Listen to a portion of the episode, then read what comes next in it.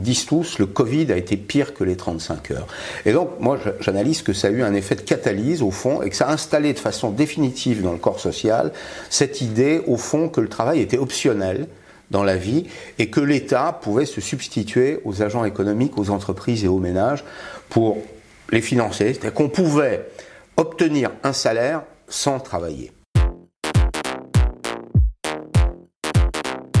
Sapiens Sapiens, c'est chaque mois une conversation en toute liberté avec une personnalité du monde économique et intellectuel, un rendez-vous entre êtres humains pour se comprendre et comprendre le monde. Bonjour à tous, bienvenue pour ce nouveau numéro de Sapiens Sapiens. La pandémie du Covid, euh, le débat sur les retraites, peut-être aujourd'hui les chiffres inquiétants sur l'évolution de la productivité, tout nous remet autour de la question peut-être un peu oubliée du travail. Et pour en parler justement, un livre fort opportun vient de sortir de Pascal Perry. Nous allons aujourd'hui en parler. Nous avons le grand plaisir de le recevoir. Pascal Perry, bonjour. Bonjour Olivier. Alors Pascal, évidemment, tout le monde te connaît. Tu es euh, euh, la voix de l'économie chaque matin euh, sur LCI, sur la, chaîne Info. On t'entend aussi le soir dans l'émission 24 heures plus Jadas. Tu es chroniqueur aux échos et auteur de nombreux livres, dont aux éditions de l'Archipel, dont Retraite la dernière chance, Le Péril vert en 2021, et puis qui vient de sortir La euh, génération farniante, euh, une réflexion autour du travail, une réflexion qui, j'ai envie de commencer par là, part de très loin parce qu'elle essaye de commencer par faire une histoire du travail, montre que le travail n'a pas toujours eu la même place dans nos sociétés avant d'en arriver à ce que tu dénonces, ce que tu expliques comme étant la crise actuelle. Non, oui, il y a une très longue histoire du, du travail, euh, en effet. Moi, je me suis posé une question simple. Je me suis demandé à partir de quel moment dans l'histoire humaine euh, les êtres humains passent du non-travail au travail? Et aussi loin que, remontent euh, les, recherches des anthropologues notamment, on s'aperçoit que euh, l'homme a toujours travaillé le chasseur-cueilleur travaillait, c'est-à-dire qu'il consacrait entre 8 et 10 heures euh, de sa journée à s'alimenter. Euh, et puis, il y a une évolution, il y a l'apparition de l'agriculture qui est absolument décisive, l'apparition du feu, évidemment, qui, détermine euh, le, sort des, êtres humains. Alors, ils sont quelques dizaines de millions à l'époque. Donc la technologie déjà La technologie, c'est déjà une forme de technologie, c'est une, rupture. Ça, ça permet aussi, accessoirement, de de changer la, nature de la relation que nous avons avec l'alimentation, que les êtres humains ont eu avec l'alimentation. On gagne du temps. Dès lors qu'on est capable de cuire, on peut euh, stocker, on peut faire de l'épargne. Donc, euh, et puis euh, l'agriculture qui, sédentarise les populations humaines. Alors il y a une très longue histoire. Hein. On, ne va pas la refaire. Il faut lire, faut lire le livre. la période du Moyen Âge, les, temps modernes, l'apparition des jurandes, c'est-à-dire des métiers. Et alors il y, a un constat que les libéraux fond, qui est, un constat tout à fait utile, c'est qu'on s'aperçoit en, suivant le long fil de notre euh, histoire que euh, les rois, la monarchie s'est toujours intéressée au travail, qu'elle a toujours voulu les réglementer. C'est-à-dire que le, euh, le foncier, si, vous, tu veux, la base euh, c'est réglementer le travail, réglementer la production, réglementer les prix. C'est-à-dire que l'État s'est toujours pensé comme une, un agent euh, économique. Euh, le, le, ministre de Louis XIV, Jean-Baptiste Colbert, bien connu, le colbertisme, etc., considérait que quelqu'un qui travaillait d'abord, qui ne travaillait pas, était tout à fait inutile, mais quelqu'un qui travaillait devait rentrer dans, dans, dans le cadre d'organisation, j'allais dire presque d'entente professionnelle. Mmh. Et puis il y a l'épisode de la Révolution française. Dallard, le Chapelier. Oui, euh, il y a l'épisode du 19e siècle, l'apparition de la technique. C'est-à-dire que l'histoire du travail, elle est indissociable de, de l'histoire de l'outil et de, de, la machine. Euh, ce, ce, long, ce long siècle où on passe finalement d'une production de proximité à une production de masse, euh, c'est l'apparition des grandes usines, c'est euh, aussi l'apparition d'une idéologie qui va parcourir tout le XXe siècle et dont on paye encore d'ailleurs aujourd'hui le triste héritage. C'est un chapitre le, le, marxisme, le travail et le marxisme évidemment. Le, marxisme et le travail. Au passage d'ailleurs, Marx glorifie le travail. C'est-à-dire qu'il il le présente comme euh, un horizon euh, enviable pour euh, la classe ouvrière. Il n'aurait pas dit bonjour paresse. il n'aurait pas dit bonjour paresse. Son, gendre va le dire un peu plus tard, mais son, son, gendre, Paul Lafarge, qui écrit Le droit à la paresse, j'y consacre quelques, quelques lignes, le dit à, à un moment de l'histoire du travail où les individus travaillent 3600 heures par an. on en est à 1605 de mémoire. 35 heures, ça fait oui, 1605. à 4000 au 19e, effectivement, aujourd'hui, on est à peu près à ça. Oui. Et, et donc, euh, euh, on, on, comprend que ça a essaimé d'ailleurs tout le XXe siècle. J'essaye de comprendre pourquoi la société française, y compris les organisations syndicales, reste profondément marquée par le, le marxisme. Et une des explications, c'est que la Troisième République a probablement raté euh, le tournant économique et social. Elle s'est concentrée euh, sur les questions de laïcité, mmh. sur des questions plus sociétales qu'économiques et sociales, et au, au, au fond, euh, dans une situation qui était une situation peu enviable pour ceux qui travaillent. Faut, il faut l'admettre. Le travail en usine a été pendant très longtemps très pénible. Ouais. D'abord parce qu'il y a une responsabilité du patronat de l'époque, mais aussi parce qu'il y a une responsabilité des politiques. Et au, au fond, ce qui en est sorti, le, le, ce marxisme, ces idées marxistes qui infusent tout au long du XXe siècle, c'est probablement l'enfant illégitime de ce rendez-vous raté avec l'histoire euh, économique et sociale. Et puis j'en arrive au temps moderne, évidemment. Et ce qui nous intéresse très directement aujourd'hui, c'est euh, la question pourquoi est-ce qu'on travaille moins en France? Pourquoi est-ce qu'il y a un, un, un, mouvement de répulsion à l'égard du, du travail Je détermine deux ou trois étapes euh, il me, alors c'est un point de vue, hein, évidemment, il est, il est contestable. Peut-être euh, rappeler statistiquement, parce que c'est pas un fait, c'est un fait qui est parfois un peu contesté. En effet, sur une vie et de façon générale, les Français travaillent moins qu'ailleurs.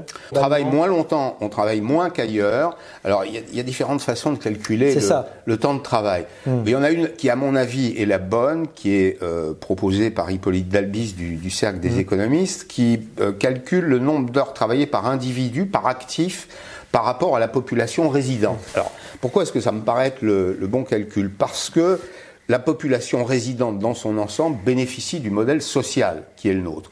Or, nous sommes dans un pays où la protection sociale est essentiellement adossée au travail. Entre 55 et 60% de la protection sociale est financée par le travail. C'est le choix du Conseil national de la résistance, d'ailleurs, euh, qui est confirmé par, euh, par la suite. Et puis, il y a la CSG, il y a l'impôt qui paye la protection sociale. Mais euh, si j'en reviens à, au calcul d'Hippolyte Dalbis, le, le, ce, ce, calcul est le bon parce qu'il calcule le nombre d'heures travaillées par actif par rapport à la population résidente. Donc c'est le, le bon ratio, si je puis dire. Et oui, pour le financement montre, des, des, services oui, publics, de la protection sociale. De la protection sociale. Qu'on compare le travail aux gens qui vont en bénéficier en quelque sorte. Exactement, de ceux qui bénéficieront des fruits du travail. Euh, le paresseux profite aussi d'ailleurs des fruits du travail du, mmh. du, courageux, si je puis dire.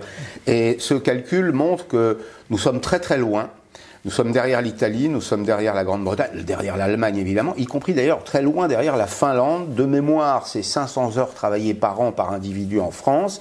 Quand on choisit euh, cette équation, le nombre d'heures travaillées par rapport à la population totale, et c'est euh, 150 heures de plus, par exemple, en Finlande, et une centaine d'heures de plus chaque année en Allemagne. Donc vous imaginez ce qu'on peut produire en termes de valeur ajoutée, et donc de valeur ajoutée à partager, ensuite, quand il y a un tel écart entre des pays, qui plus est un pays comme le nôtre, qui est très protecteur, où tout est assuré, de la naissance à la mort pratiquement, et un pays qui serait un pays anglo-saxon dans lequel on continue de financer de sa poche sa propre protection sociale. Alors pourquoi travaille-t-on moins en France qu'ailleurs Alors, sont les hypothèses possibles D'abord, je, je, je, pense que le, le, le, point de départ, c'est la grande crise de la, la, désindustrialisation des années 80.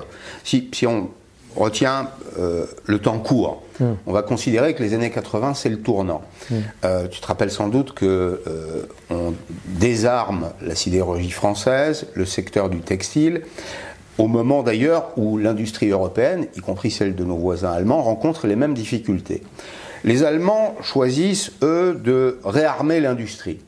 Et ils se disent, il y a mondialisation, il y a une partie des productions qui s'en va, mais c'est pas très grave, on va se moderniser le choix que nous faisons en, France, qui est très discuté à l'intérieur du Parti socialiste qui gouverne le pays à l'époque, le choix qui est finalement retenu, c'est de se dire la désindustrialisation, c'est euh, la conséquence directe de la mondialisation. Nous allons nous orienter vers la société des loisirs et du temps libre.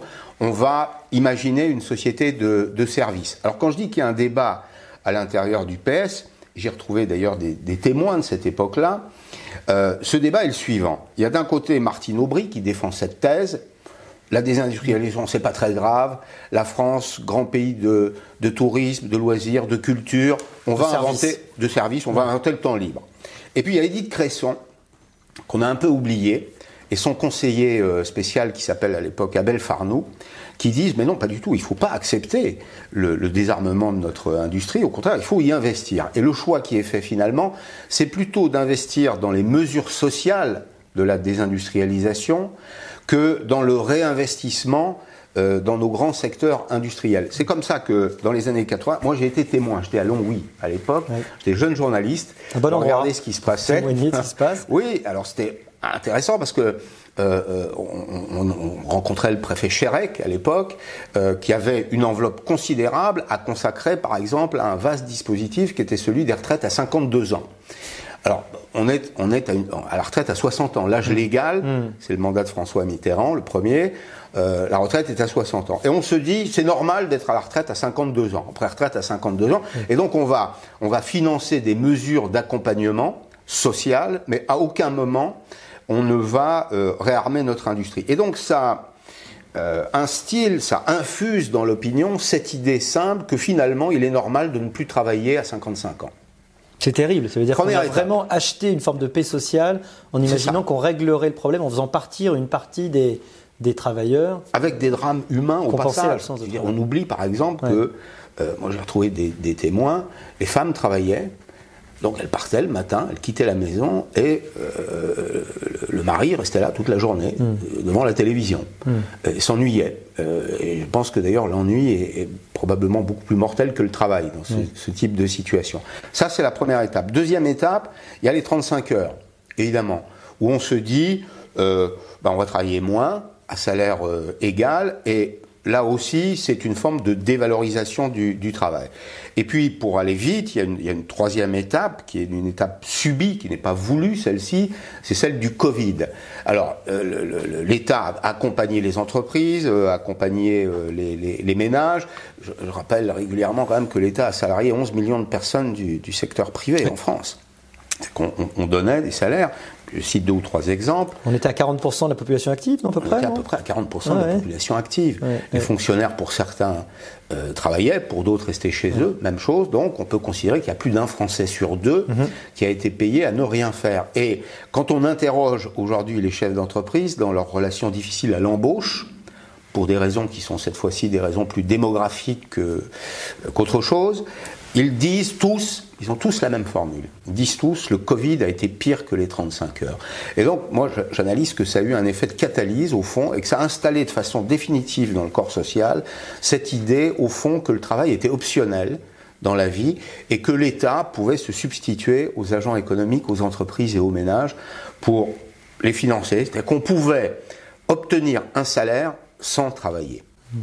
Tu connais le paradoxe de, Tocqueville, hein, qui est identifié par Alexis de Tocqueville, qui montre que plus on est égalitaire et moins les inégalités qui restent sont, supportables. On a l'impression que moins il y a de travail, plus les heures de travail qui restent sont vécues de façon insupportable. On parlait tout à l'heure euh, de, la, de, la révolution industrielle. On travaillait évidemment de façon extraordinaire. La paresse, c'était l'idée de travailler 3000 heures au lieu de 4000. En gros, c'était ça, l'idée. Hein. C'était pas travailler la moitié de 3000. Et aujourd'hui, on a l'impression que même aujourd'hui, et, tu cites dans le livre, euh, au moment des retraites, quand même des slogans assez incroyables, où en quoi les gens disent on veut pas de retraite, on veut juste pas bosser. En fait. Oui, métro, boulot, caveau. Voilà, métro, boulot, caveau. C'est l'idée qu'on veut pas perdre notre vie à la gagner, euh, évidemment, euh, que deux ans avant la retraite, enfin deux ans de retraite de moins, c'est deux ans de vie perdue, ce qui est quand même, ça c'était Jean-Luc Mélenchon qui, l'avait qui avait dit. Euh, c'est quand même paradoxal que plus le travail, moins le travail est pénible, moins il y en a, et plus il est insupportable. Alors, il y, a, un phénomène tendanciel. Mm. C'est-à-dire qu'il y a en effet et quand j'écris génération farnienne, j'aurais dû mettre un S à génération. Parce que ça ne concerne pas que les jeunes, parce qu'on trouve. Ah oui, c'était une question que j'avais. Alors, est-ce que c'est que les jeunes Non, c'est peu facile. Les, jeunes sont, pour certains, très engagés. Euh, la, philosophie du non-travail, elle, euh, elle est générale. Elle plane sur la société. Mm. selon, elle pèse sur tous les âges et, et, dans toutes les fonctions.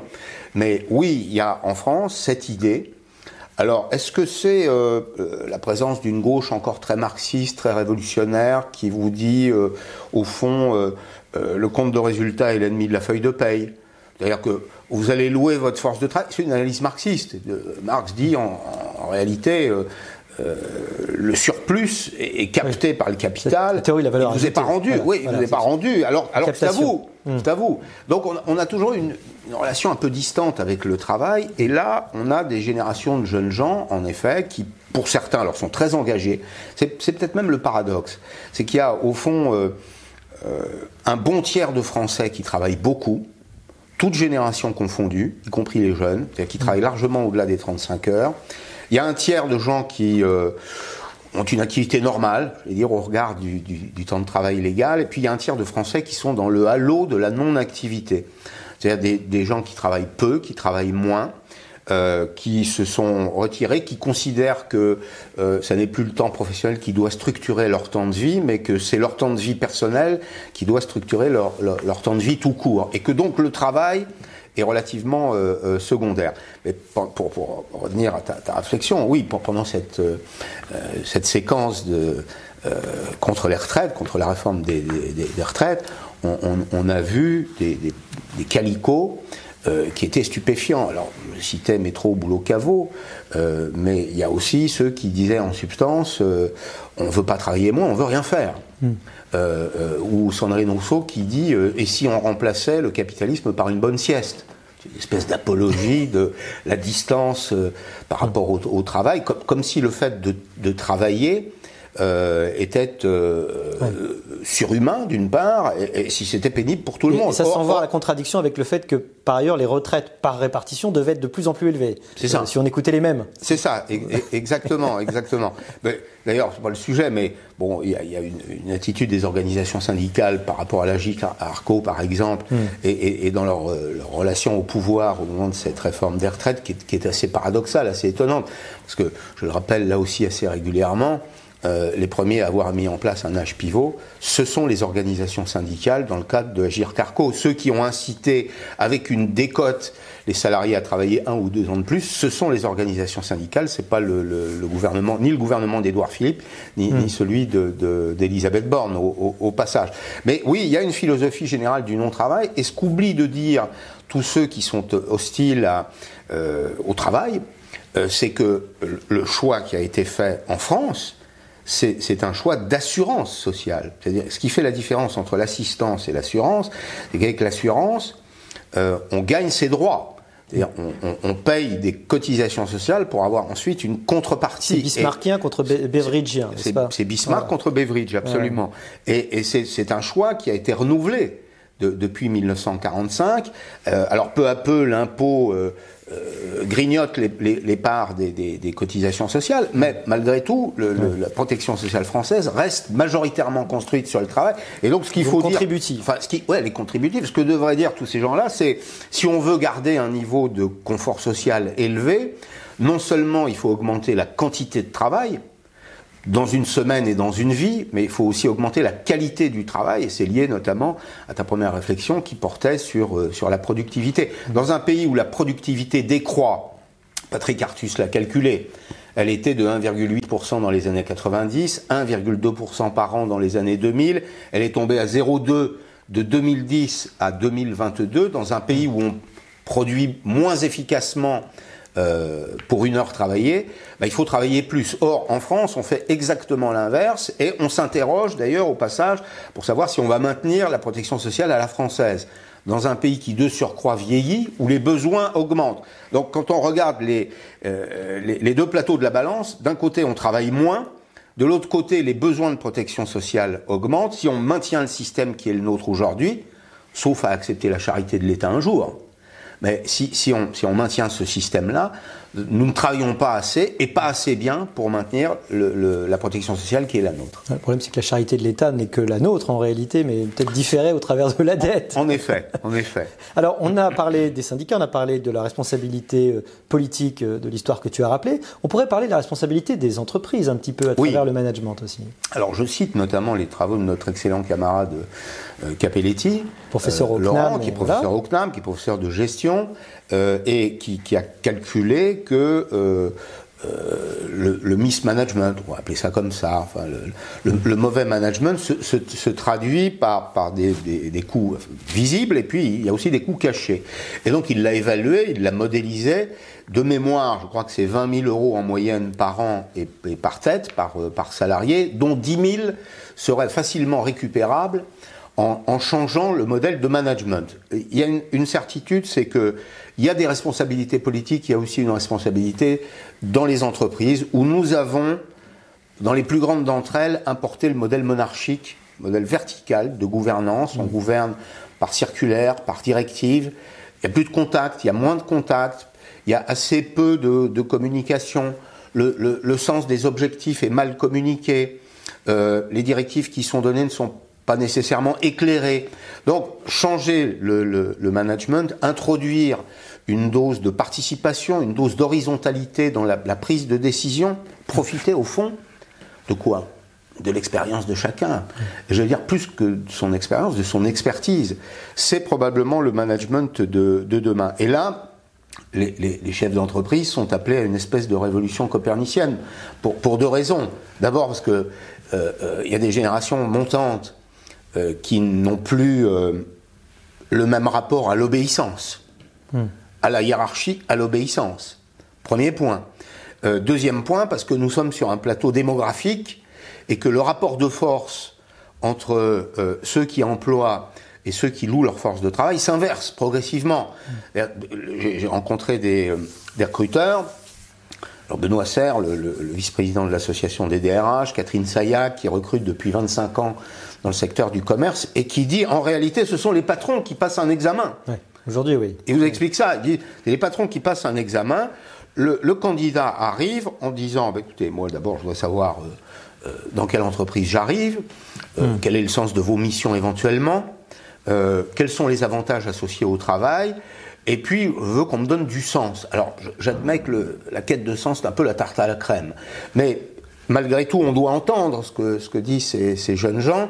Ils ne seront plus comme leurs parents ou comme leurs grands-parents parce que le rapport au travail, à l'activité professionnelle a complètement changé et n'est plus le centre de leur vie. Donc il, faudra se montrer un peu plus séduisant, si vous voulez.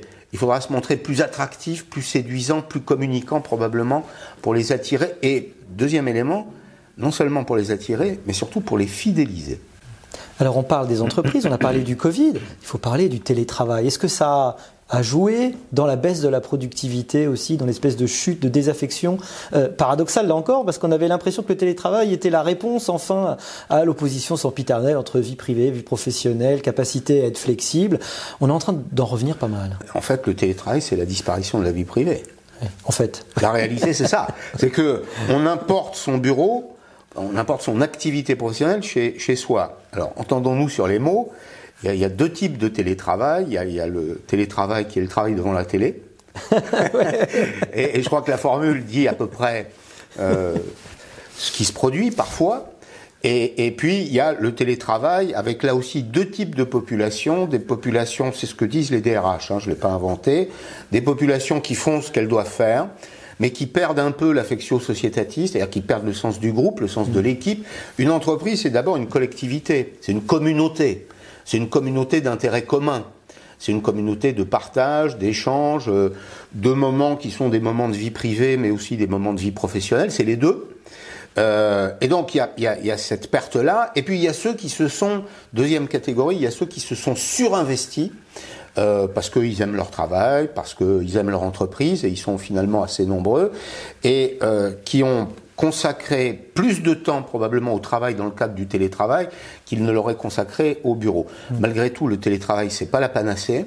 Ce que j'observe, c'est que dans le domaine du recrutement, puisque c'est une vraie préoccupation euh, des chefs d'entreprise aujourd'hui, le 100% présentiel a de plus en plus de mal à passer. Mmh. C'est-à-dire qu'on ne séduit pas des candidats avec du 100% présentiel. Il faut proposer quelque chose de plus, sans pour autant, je dirais que c'est un peu la, formule de Paracels, hein, c'est le, la dose qui fait le poison. Le poison est dans la dose, mm. plus comment il l'exprime, enfin tout le monde comprend ce que ça veut dire. Un peu de télétravail, c'est bien.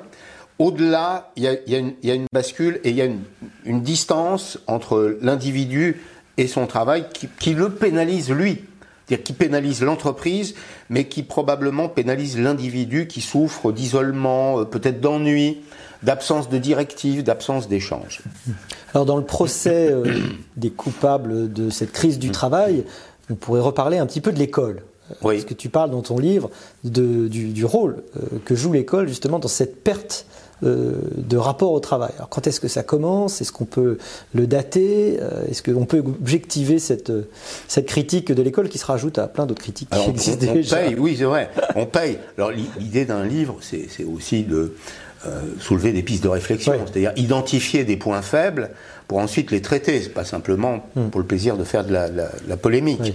Et l'école joue un rôle. Moi, je pense qu'on est, on est bien placé pour le savoir. La vie professionnelle que nous avons est le produit du travail que nous avons euh, investi dans, les, dans les hmm. études à, l'école. Dans les études, il faut euh, être deux. Il, y a un enseignant, il y a un enseigné. Il y a même un tiers aujourd'hui qui est le, la famille. Et moi, j'ai cherché à identifier en effet les, points de bascule. Alors, le premier, à mon sens, c'est ce qu'on a appelé la commission Rouchette, qui se réunit en 1962, qui travaille pendant une dizaine d'années sur, le, sur les profils d'apprentissage, et dont les conclusions sont alors, très, très discutées et disputées à l'époque, sont il faut enseigner le français comme une langue euh, orale et non plus comme une langue euh, écrite.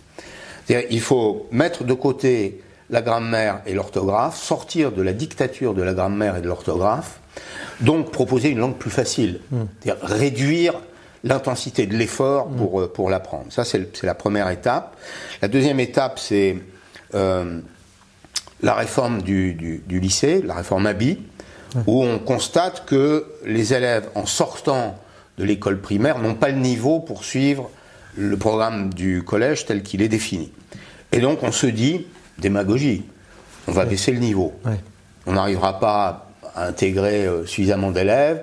On a une ambition un peu universelle de scolarisation des euh, jeunes gens. Et donc, on va baisser le niveau.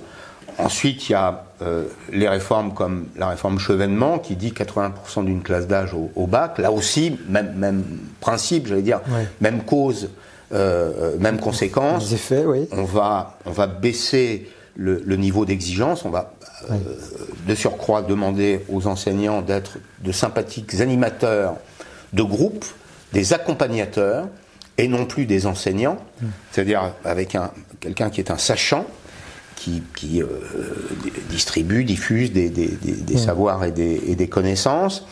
Et puis il y a une dernière étape qui est l'apparition de la, la, troisième catégorie, le tiers, qui n'est en substance pas un tiers de confiance, les parents, qui se comportent aujourd'hui comme des consommateurs quand ils vont à l'école. Mm. Euh, il en est résulté euh, une, baisse de l'autorité du corps euh, professoral, doublée d'ailleurs de mauvais traitements économiques. Les professeurs sont mal payés, très insuffisamment payés aujourd'hui. Je me rappelle par exemple que quand j'étais à l'école primaire, un instituteur, posais pas la question à l'instituteur à l'époque, hmm. mais, mais j'ai retrouvé des chiffres, était payé un SMIC et demi, deux, deux SMIC et demi, pardon, deux SMIC, et demi. Aujourd'hui, en commençant sa carrière. Aujourd'hui, un, professeur des écoles, un instituteur commence au SMIC, pratiquement. Donc, quand il n'y a pas de considération économique, quand il n'y a plus de respect pour la, pour la fonction, au fond, c'est toute l'institution qui se, qui se dévalorise, le château de cartes qui, qui s'effondre. Euh, si on y ajoute les ravages de l'éducation positive, qui dit en substance euh, que tout le monde a du talent, qu'il euh, ne faut pas accepter euh, la frustration, qu'il faut la rejeter. que le sens de l'effort est une idée un peu conservatrice et que y a d'autres valeurs dans la vie, on aboutit à une situation dans laquelle on a en France, dans l'ensemble, une population qui est insuffisamment formée. Mmh avec la conséquence qu'on connaît sur la productivité du travail. Alors il y a un élément auquel on n'a pas fait allusion, c'est peut-être un changement euh, de, de, relation philosophique au travail, puisque dans un monde christianisé, le travail est, la souffrance est rédemptrice, euh, l'effort est valorisé parce que finalement il fait mmh. partie euh, de l'espèce de mise à l'épreuve de la vie. Dans un monde déchristianisé, sécularisé autour du monde du divertissement, le travail n'a qu'une valeur négative. Absolument. Le, le, le travail, c'est du temps perdu. Ouais. Pour le ah loisir. Pour les loisirs, absolument. Pour ça, je parle de, génération Netflix Deliveroo. Ouais. De, de, gens qui sont des consommateurs passifs devant euh, un écran, qui vont même se faire livrer jusqu'à leur repas. Euh, donc ça, c'est la, génération Netflix des, Deliveroo. En effet, il y a probablement un, lien avec l'effondrement des, des, transcendances, des, grandes idées. Des, mythes humains qui, qui, portent l'enthousiasme. Euh, le monde déchristianisé, c'est un monde sans espoir. Luc Ferry, le philosophe, le définit très bien. Dit, au moins, on avait l'espoir de la vie future. Et euh, on acceptait son sort et on s'efforçait d'ailleurs de produire des efforts pour le changer, mm. euh, avec quand même quelques bémols. Euh, chez les catholiques, l'argent est une damnation. Chez les protestants, c'est une bénédiction de Dieu. Donc, un peu de distance. Mais il a raison sur le fond, Luc Ferry, un monde sans espoir est, un monde dans lequel finalement on se dit consommons le temps présent tout de suite. Carpe diem. Carpe diem. C'est ça première transcendance qui recule. Une deuxième transcendance, si c'en est une, si ça en a été une un jour, qui s'est effondré le communisme.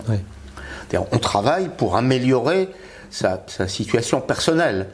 On, on, travaille, et puis les, fruits du travail seront, seront, partagés. Le travail a une vocation sociale, socialisante. Là aussi, euh, on travaille par altruisme dans le communisme, si je ne me trompe pas, non? En partie. En partie. En partie donc ça aussi, ça s'effondre un peu. Ça aussi, ça s'est effondré. Et, donc ça, ça induit en effet un, rapport différent au temps. Hmm. Et je pense que cette dimension-là, elle n'a pas été suffisamment creusée, enfin en tout cas, elle n'est pas suffisamment perçue. Hmm. Il faut pouvoir expliquer à ceux qui veulent travailler que travailler, c'est pas perdre son temps. C'est au contraire le gagner. Que le travail reste émancipateur. Le travail, c'est pas une damnation, c'est pas du, temps perdu sur ses, sur ses loisirs ou sur le divertissement. C'est au contraire un temps dans lequel l'individu va se réaliser. Et toute l'histoire sociale du XXe euh, siècle, c'est ça. C'est au fond la conquête, c'est, j'allais dire, avec les grandes réformes de 1945, euh, comme le disait le ministre communiste du Travail, euh, on parachève l'œuvre de la Révolution française. On, on, construit des individus qui produisent leurs propres droits. Vous voyez, on, sort de la, on, sort de l'individu qui est, qui est, une variable au fond, une variable d'ajustement dans le système de production pour les patrons, mais, mais aussi un individu à la merci des accidents de la vie. On construit un individu émancipé, autonome, qui, grâce à son travail, grâce aux cotisations sociales, ce qu'on appelle le coût fiscal, l'écart entre le, le, brut et le net, va, va produire ses, ses, propres droits et deviendra l'individu autonome qu'il devrait être. Hmm. Alors finalement, les solutions, c'est quoi? S'il y en a, parce qu'on voit très bien les causes, on voit que c'est une tendance longue, c'est une tendance qui est dans nos institutions, qui est dans des choix politiques, qui est dans des évolutions philosophiques. Est-ce qu'on peut sauver le travail en France? Alors, euh, il y a d'abord une, sous-question, si je puis dire, une question en creux, c'est que si on ne le sauve pas, on ne sauve pas nous-mêmes. Euh, le, le, travail, ce n'est pas le problème, c'est la solution. À quelle difficulté on est confronté aujourd'hui? Un phénomène, qu'on va résumer ainsi, un phénomène d'appauvrissement. On s'appauvrit. On s'appauvrit pourquoi? Parce qu'on ne travaille pas suffisamment. Euh, quand on observe tous les autres paramètres qui pourraient expliquer l'appauvrissement des, Français, des gens qui travaillent, bah, on observe par exemple qu'il n'y a pas de déformation dans la courbe de la valeur ajoutée entre capital, travail, fiscalité. C'est la même depuis 30 ans, à peu de choses près. Et on produit de plus en plus d'ailleurs de, euh, de richesses. deuxième élément, euh, il y a des acquis de la, de, la, de la science, comme le vieillissement de la population, qu'il faudrait pouvoir accompagner. C'est-à-dire que c'est bien de vieillir, de vivre plus vieux, encore faut-il pouvoir vivre plus vieux dignement. Hmm. Tout ça, euh, à toutes ces questions, la réponse, c'est le travail. il faut travailler plus, et je pense qu'on ne fait pas en France l'effort d'explication qui convient pour dire simplement dans un exercice de transparence aux, Français, vous voulez continuer de vivre dans une société confortable. Moi, le premier. Je crois qu'on veut tous hmm. continuer à vivre dans une société dans laquelle on a une retraite, un service de santé euh, disponible H24, euh, 365 jours par an, de qualité. La sécurité. La sécurité, le, la politique de l'enfance. On, veut, on veut tout ça. Et donc, il faut se regarder dans une glace et se demander si ça vaut le coup de produire un effort. Moi, je pense que ça vaut le coup de produire un effort, et je suis certain que si la question est bien posée, les Français majoritairement répondront oui, on va travailler un peu plus. Alors pour terminer, Pascal Perret, j'avais envie de poser la question, signature de notre Sapiens Sapiens, c'est pourquoi on s'intéresse à ce sujet quand on est économiste? Est Qu'est-ce qui te pousse parmi tous les sujets possibles à travailler bah, sur le travail Parce que c'est un sujet passionnant, parce qu'au mm. fond, l'histoire du travail, c'est l'histoire de l'humanité. C'est non seulement l'histoire de l'humanité, mais c'est les progrès de l'humanité. C'est-à-dire qu'on s'aperçoit qu'il y a des ruptures dans l'histoire humaine qui sont liées au travail, à l'innovation, à l'outil, à la technique, à l'intelligence humaine. C'est le domaine dans lequel l'intelligence humaine est la plus efficace. Elle a été efficace. On est passé en 150 ans d'une société qui était une société très inégalitaire à une société parfaitement horizontale, parfaitement égalitaire aujourd'hui, avec de la redistribution, le traitement de la pauvreté, euh, le, traitement des, des, accidents de la vie. Tout ça grâce à quoi? C'est pas l'opération du Saint-Esprit, euh, Olivier. C'est le résultat du travail de nos parents, de nos grands-parents et de ceux qui les ont précédés. À nous, comme dirait Jean-Luc Mélenchon, de faire mieux. Nous sommes les héritiers du travail de nos, de nos aïeux et de nos pères. Ça, c'est pas mal de le, de le rappeler. Merci, Pascal Perry. Merci.